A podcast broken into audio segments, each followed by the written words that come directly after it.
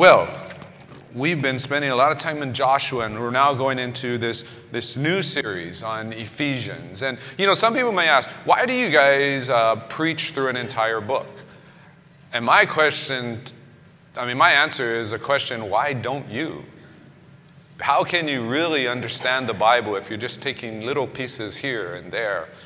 We want to understand the Bible in the context, not take it out and make it mean whatever we want it to mean. So, you know, occasionally we'll take little field trips to different parts of the Bible. But for the most part, when we start a book, we're going to finish it. We're going to go through the whole thing because it was meant to be read together. This is a letter. And um, it was a letter that wasn't meant to be cut up into pieces and just take out our favorite parts. And the title of it is The Great Mystery. The Great Mystery. And, you know, um, the thing about mystery and how it's being used here is kind of interesting. We'll talk more about that later. And when you actually hear what the mystery is, you, you might actually be a little bit um, not so excited about it. And the reason is, is because we've been living with the results of this mystery for 2,000 years. However, I will tell you, there's a reason that you should get excited about it because we haven't been doing it well. You might go, well, you know, I haven't been here for 2,000 years. Well, yeah. But for the time you've been here, for the time I've been here, even though this great mystery was revealed to us 2,000 years ago, we're still not doing it well. I have a couple of slides and see if you guys know who these people are and these things are. Anybody know who this is? Amelia Earhart, and what is she known for? First woman, I, I think first person to fly across the Pacific, right? Yeah, first. Um, by the way, how many of you have flown across the Pacific? Okay, just checking. All right. Um, but back then, she was the first. Anybody have one of these when you went to school? Had the Pan Am bag? Everybody, uh, you know, younger than 40 probably don't know what this is. But Pan Am, you know Pan Am was known for, famous for in Hawaii? 1935? First commercial flight to Hawaii. First commercial flight. It was a big deal. Pan Am's not even in existence anymore. Um, a lot of younger people probably don't even know that Pan Am was an airline. How about this one? You know who that is? That's Chuck Yeager. You know what Chuck Yeager did? First guy to break the sound barrier. Wow. First guy, back in 1947 or 48, something back in the 40s. Pretty amazing. First guy. How about this? Lance Armstrong's dad, Neil? No, not related. Uh, Neil Armstrong. What was he known for? First one to set foot on the moon, right? First human being. And then, you know what that is? 1977. The first home computer. Pretty sleek, huh? Anybody want one of those in your house? First home computer. Probably had a whopping two megabytes or something, I don't know. And then, how about that? Oh, yeah, the brick first cell phone. We, Cheryl actually had one of these back in the, they came out in the 70s, but didn't really get popular until the 80s and early 90s. And so, yeah, and the thing was like this big. So it would not fit in your pocket unless you had ginormous pockets. You know, when, when things first come out, we get so excited about them. Like the cell phone, everybody's like, oh, you can call from your car, you can walk anywhere and call, and all this other stuff, and you get so excited about it. But then, after a while, it becomes so common, becomes such a part of our lives that we don't even think about it anymore. And that's why when I, when I thought about this series that we have, this great mystery, its great mystery has been such a part of our lives, and especially if you're a Christian, it's been such a part of your life that as long as you remember, this has been this, this is how it is. So why is this such a big deal? Why is it such a big deal? We get used to it. We get used to traveling across the ocean. It's not a big deal. But it was a big deal when it first came out. because it had never been done. The great mystery, the great mystery was radical, was radical 2,000 years ago. But it's common today. It's common in our understanding, but not in our practice. And Ephesians reveals this great mystery, and what it tells us, it tells us what a healthy church is. It tells us that a healthy church, it tells us what a healthy church um, believes, it tells us what a healthy church looks like, it tells us what a healthy church does. So, Ephesians is such an important letter because it's, you would hope when you hold it up that it's a mirror. It's a reflection of who we are. You would hope that when it's held up, you don't go, Who's that? Never seen anything like that person. But it tells us, tells us what a good church is. So today we're just going to look at the first few verses of the first chapter. And, and, and I thought to introduce the sermon today, I wanted, um, I, I thought of some some romantic things you can say uh, to your significant other. So if your spouse or your significant other is here, you can kind of look to them and you can say this words. So you can repeat after me You were not my first choice, but I'm still glad I married you. Pretty romantic, huh? No, we, even if we think that, even if that were true, we probably wouldn't say it. Not my first choice.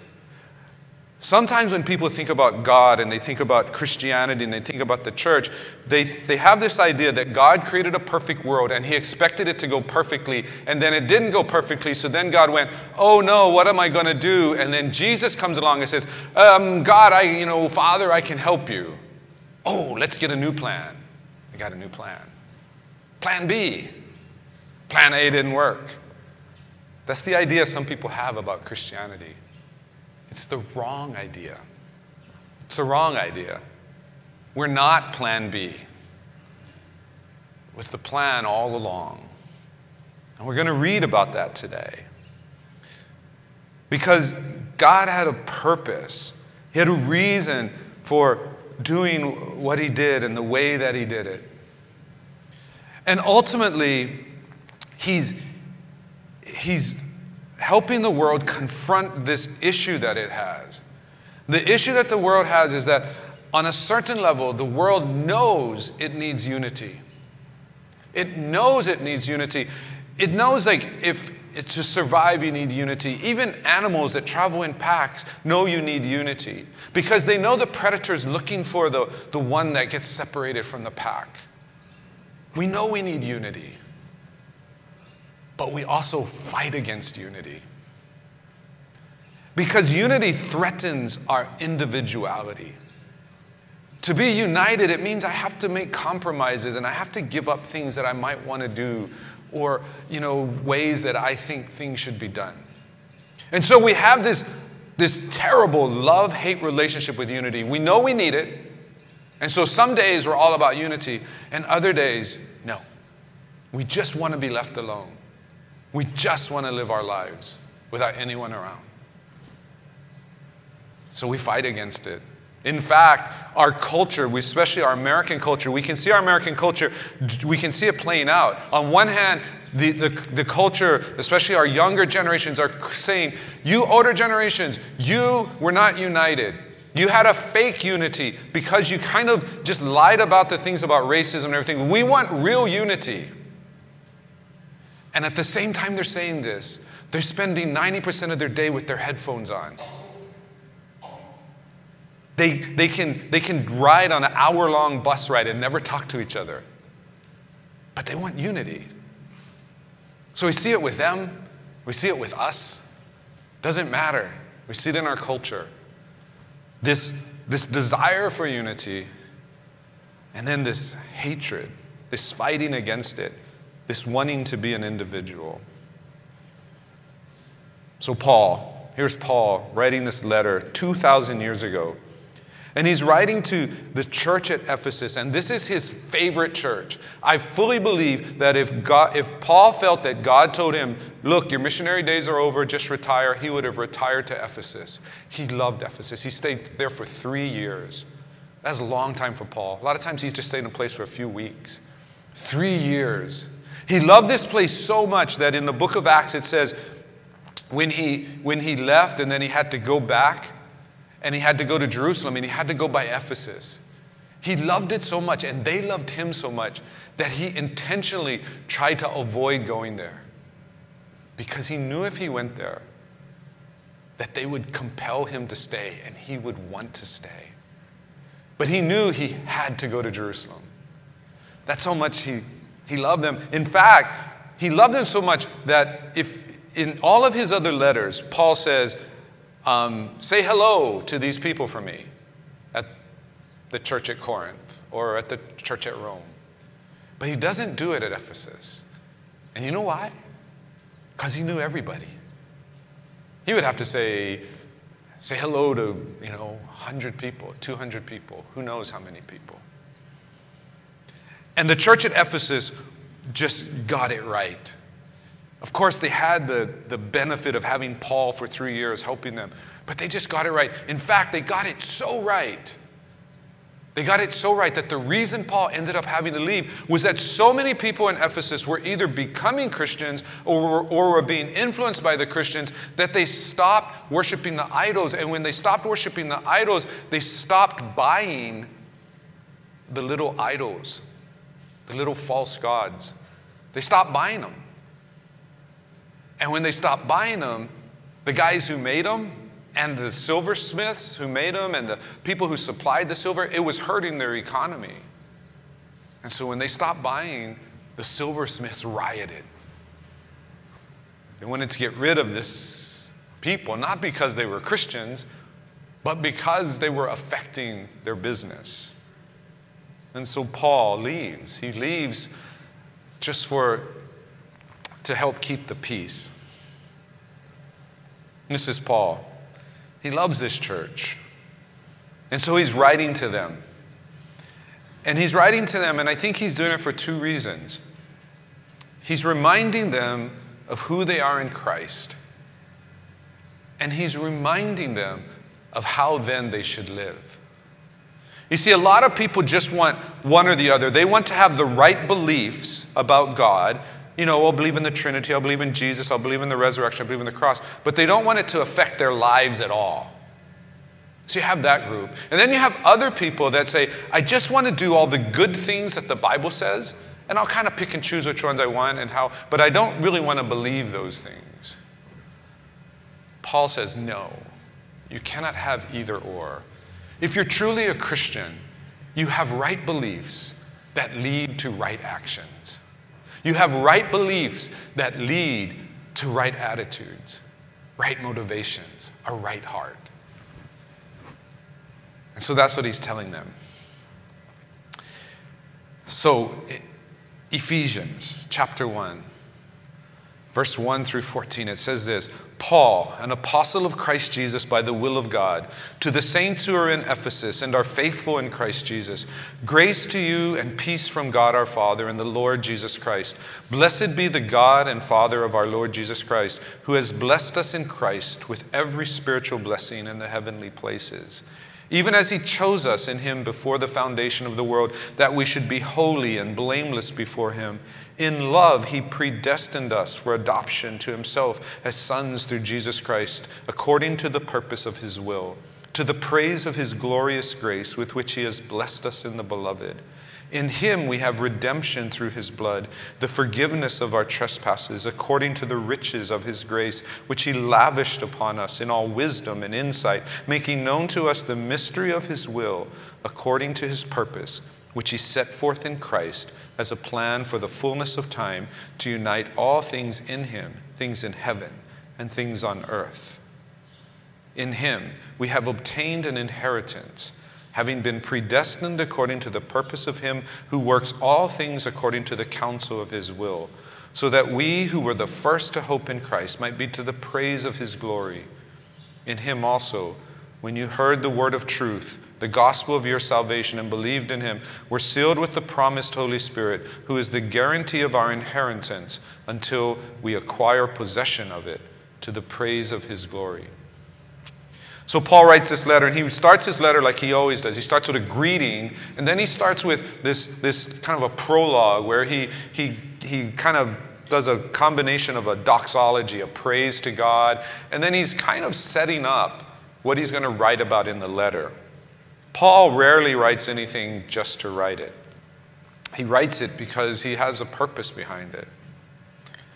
And so there's a lot of words. In fact, um, somewhere around verse 3 all the way down to verse 10 in the original Greek, that's one sentence. That's one really long, complicated sentence. Some English versions try to keep it as one sentence, and some just give up, make it two or three sentences. It is a long sentence. And that means that Paul intends for that all to be kept together. You can't just go and pick and choose parts out of that that you want to emphasize. That he intends for it all to be together. And so he's writing here to the saints in Ephesus. Saints, by the way, the the biblical way of using the word saints is not for special holy people. Saints is for all believers. If you're a believer, you're a saint, according to the way Paul uses that word. And he, he says, you know, he, after he says the grace to them, he tells them something. In verse 4, he says, Even as he chose us in him before the foundation of the world even as he chose us in him before the foundation of the world.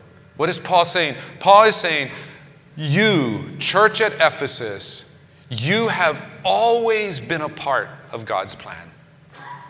Always. It's not new. God's not making it up as he goes. From before the foundations of the world. Crazy. Crazy when you think about it. It's crazy because, on one hand, you know, the Bible kind of rightfully kind of presents us human beings as these wretches. We don't like to use that word, it's not so politically correct anymore, but that's the idea that we're wretches. But then, the Bible also tells us that for some reason God treasures us that for some reason that before the foundations of the world he was thinking of us. Not just before we were born not just before we were conceived but before the world was even created you were in his mind. I don't know. I don't know how that makes you feel but it should make you feel pretty good it should make you see that we're not just kind of jumping on the plan. We're just trying to say, well, let's get as close to God's people as possible. That on a certain level, it should tell us that no, that even this moment, even this church, Waialae Baptist Church, and all of you who make up Waialae Baptist Church, you were in His mind before the foundation of the world. You know, I think if we as Christians took hold of this more, if we understood this more, we would take more seriously what it means to be part of the body of Christ. And we wouldn't engage in, in kind of what's happened in, in American culture for maybe the last 30, 40, 50 years, where people change churches like they change their shoes. Or living in Hawaii, their slippers, okay? It's like, oh, you know, I like this church for a while, and then, then I go to this other church. And, you know, I like the music over here, and I go to this other place. And I like the pastor for a little while, then I found this other guy. Just change churches like we change our shoes.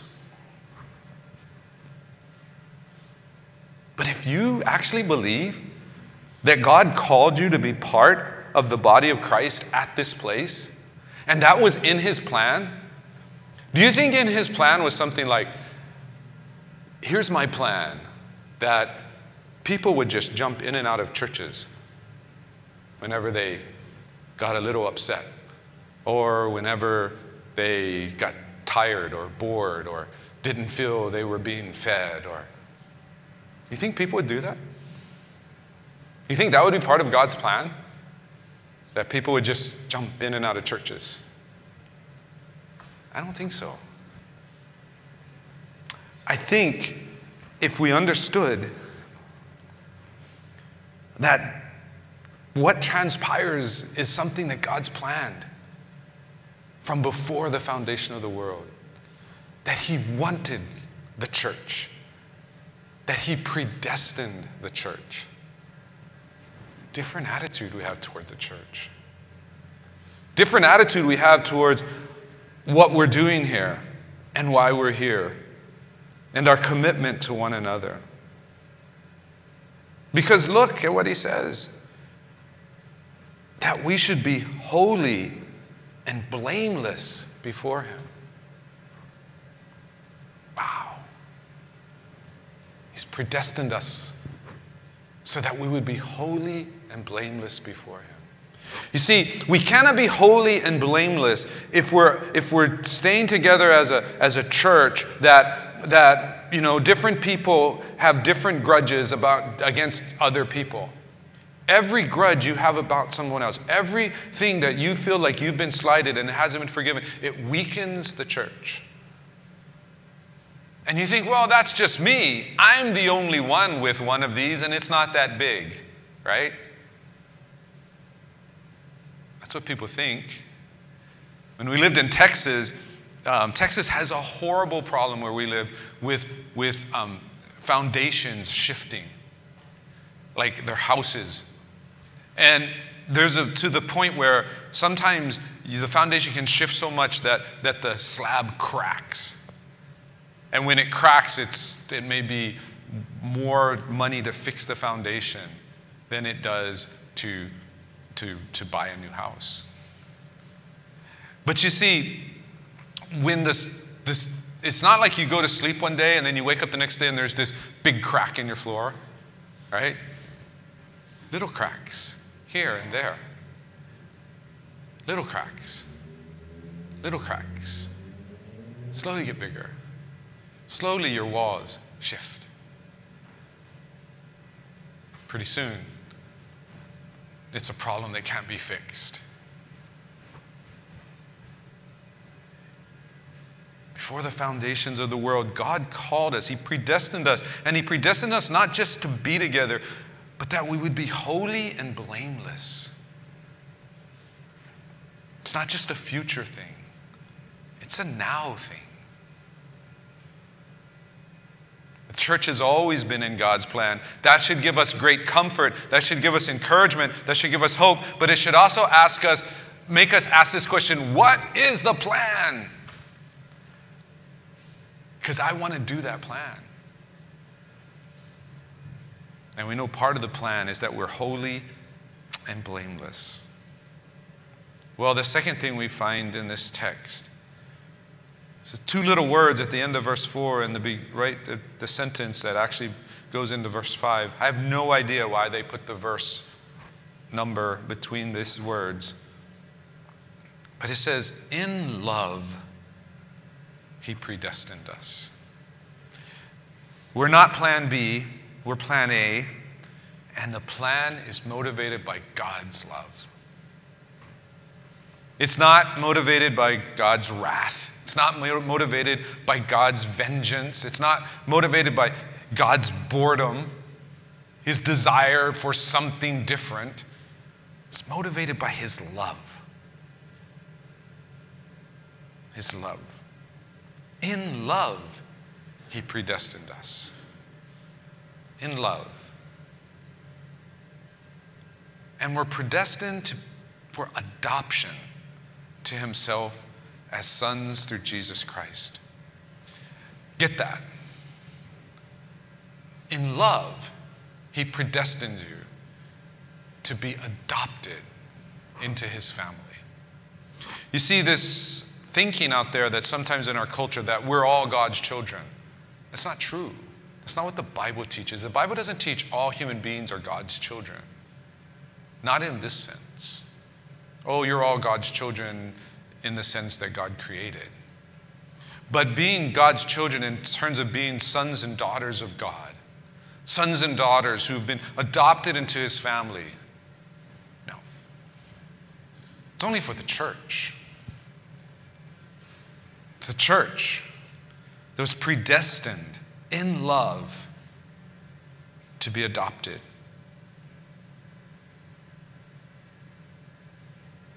Again, that's something that should make us go, wow, that is incredible. That is awesome.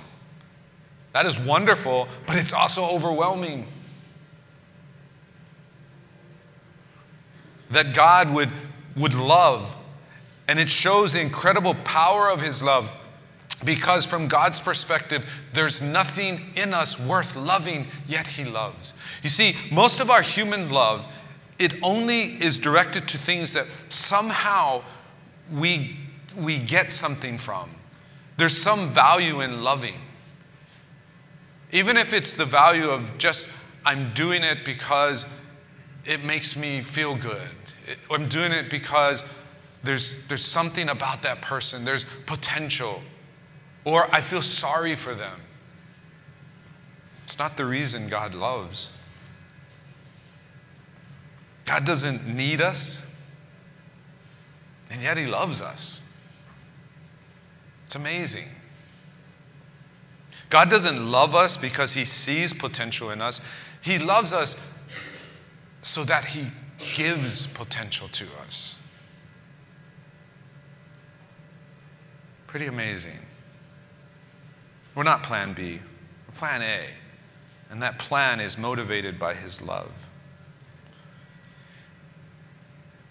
And we see in verse 7, it says, In him we have redemption through his blood, the forgiveness of our trespasses, according to the riches of his grace, which he lavished upon us in all wisdom and insight, making known to us the mystery of his will. We have redemption. He loves us, it's his plan. He predestined and then he provides redemption through his blood. He provides forgiveness for our trespasses. And I love the word where it says he lavishes it upon us. He doesn't just ration it out, he lavishes this upon us. We shouldn't be, we shouldn't be living as, as, as feeling like we're like secondary children in the house of God. We shouldn't be walking around this world thinking like we, we, we don't belong there. You do belong there. You, you are a child of the king, and you should live as the child of the king. You should live as one who's had love and grace and forgiveness poured out on you. Not as though you don't know what this is. I never played this game, but I always thought it would be a fun game to play when I used to teach at HBA.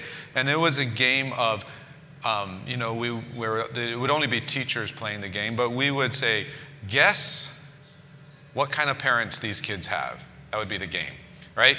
So, you know, some teachers might actually play this game. If you do, please don't tell children or parents.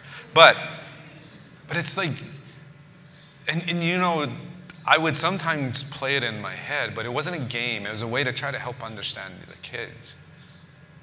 You know, that the girl that always needs attention. Why? Why does she always need attention?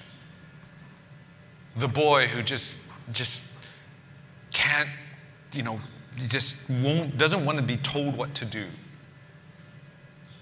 Can be the dumbest thing they get upset they feel that they're being told what to do.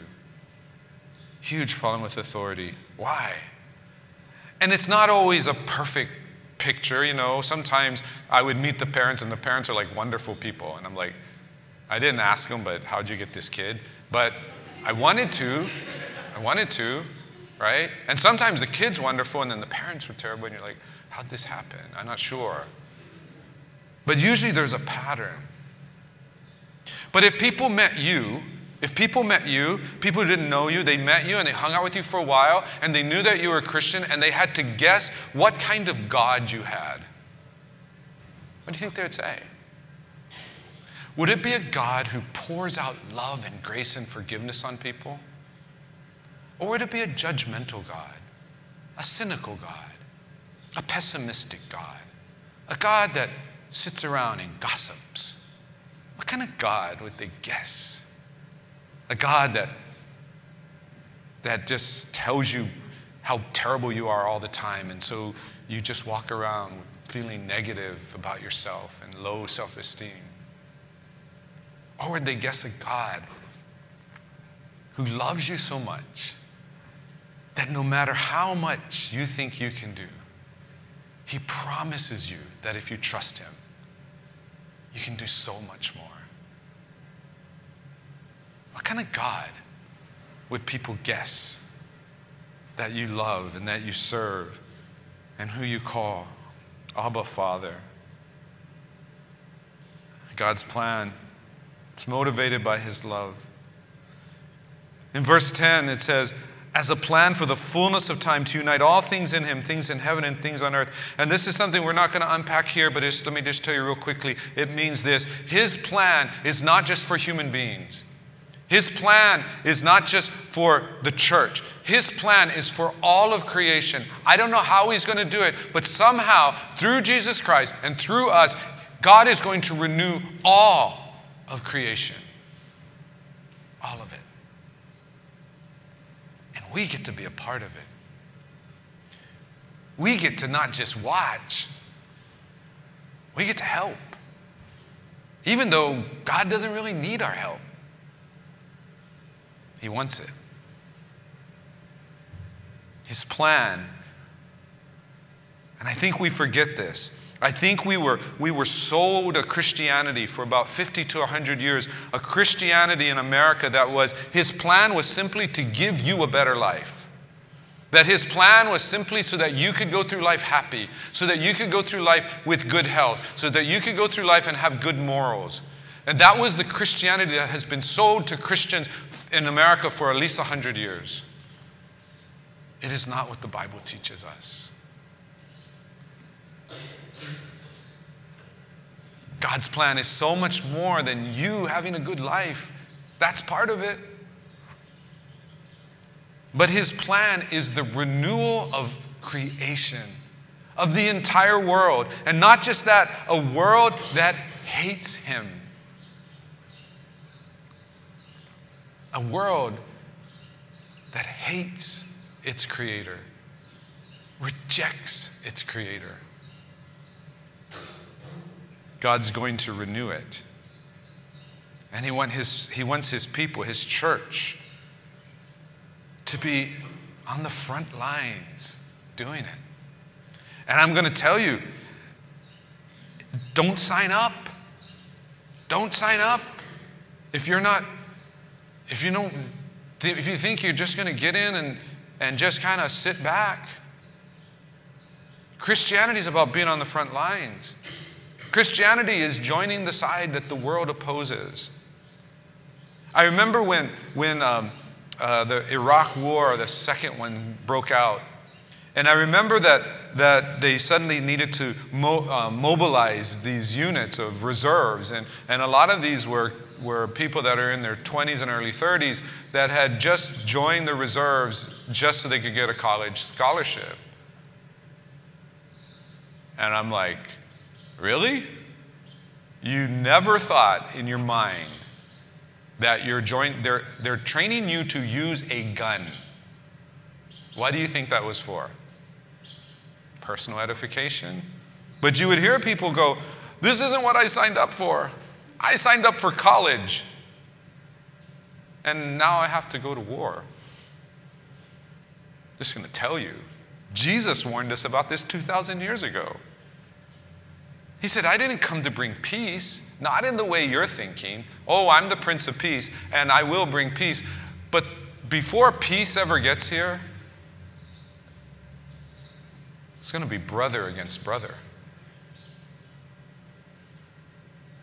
It's going to be a world that hates me, and because it hates me, it will hate you. It's more than that, it's more than just us. His plan involves all of creation.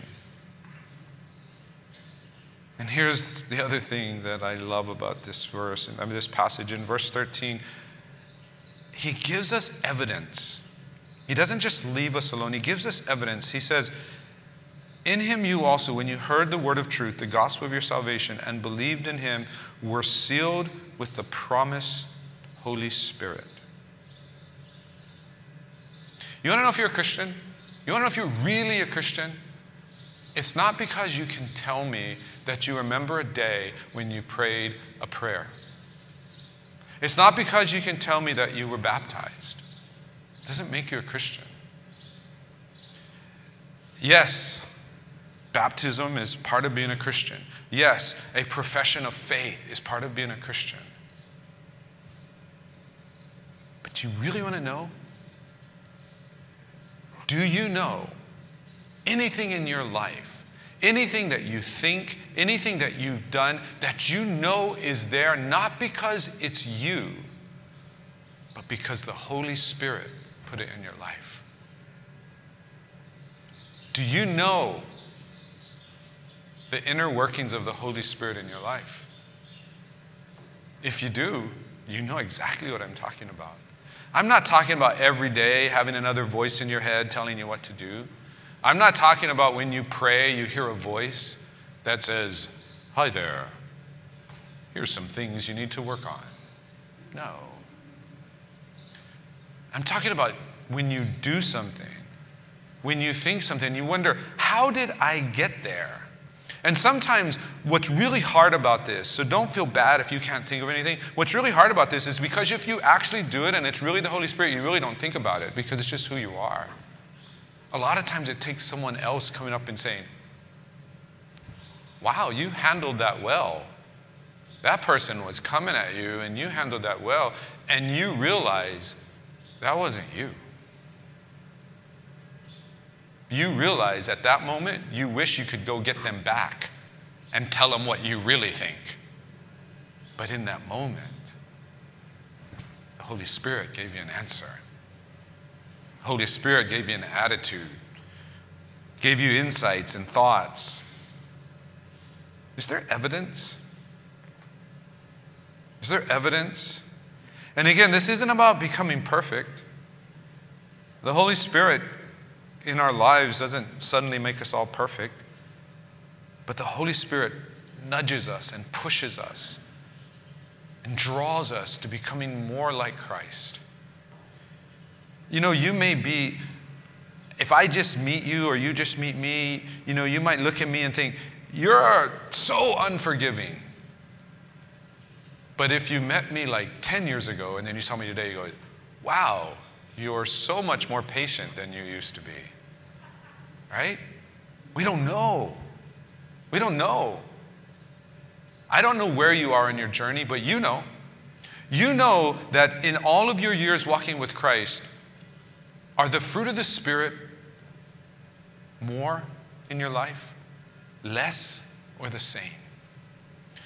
Are you more loving? Are you kinder? Are you gentler? Are you more forgiving? Are you more humble?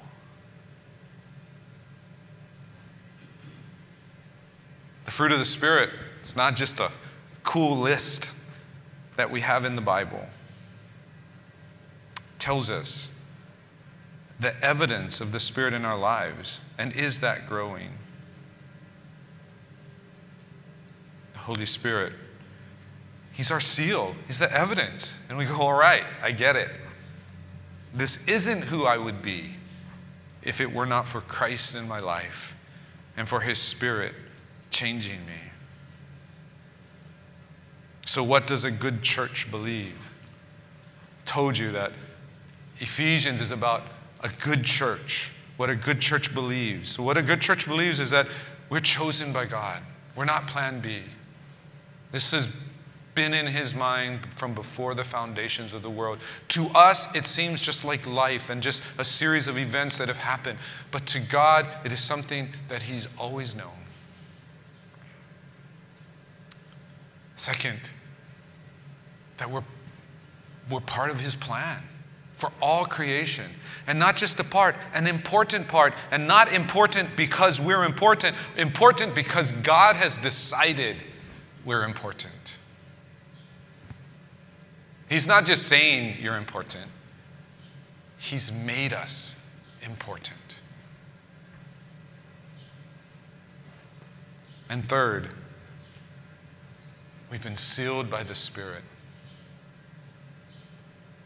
There's evidence not just in our individual lives of the Holy Spirit changing us, but there's evidence in our church as a whole. I've only been here for a little more than two and a half years, so, so I can only look back that far. Some of you have been here longer, but the question is the same as it is about you. Is Waialae Baptist Church, does it show evidence of the Holy Spirit? Is it more forgiving? Is it more loving? Is it kinder? Is it more humble? Is it gentler? If it is, that's the evidence. That's the seal. And I, far be it from me to, to speak, you know, any kind of judgment because I only know what I know. But that's the seal. That's what a good church believes. That's what a healthy church believes. And that's what, that's what I believe. That's why I love what, what Ernie read earlier. And what Ernie read earlier from Galatians is a, is a hint. It's a hint into what the great mystery is. But it tells us that part of God's plan is to somehow use the church to advance his kingdom in this world. That's why we're here. We're not here just to show up. We're not here just to sing some songs or to serve together. We're here to change the world. That's what God's called us to do.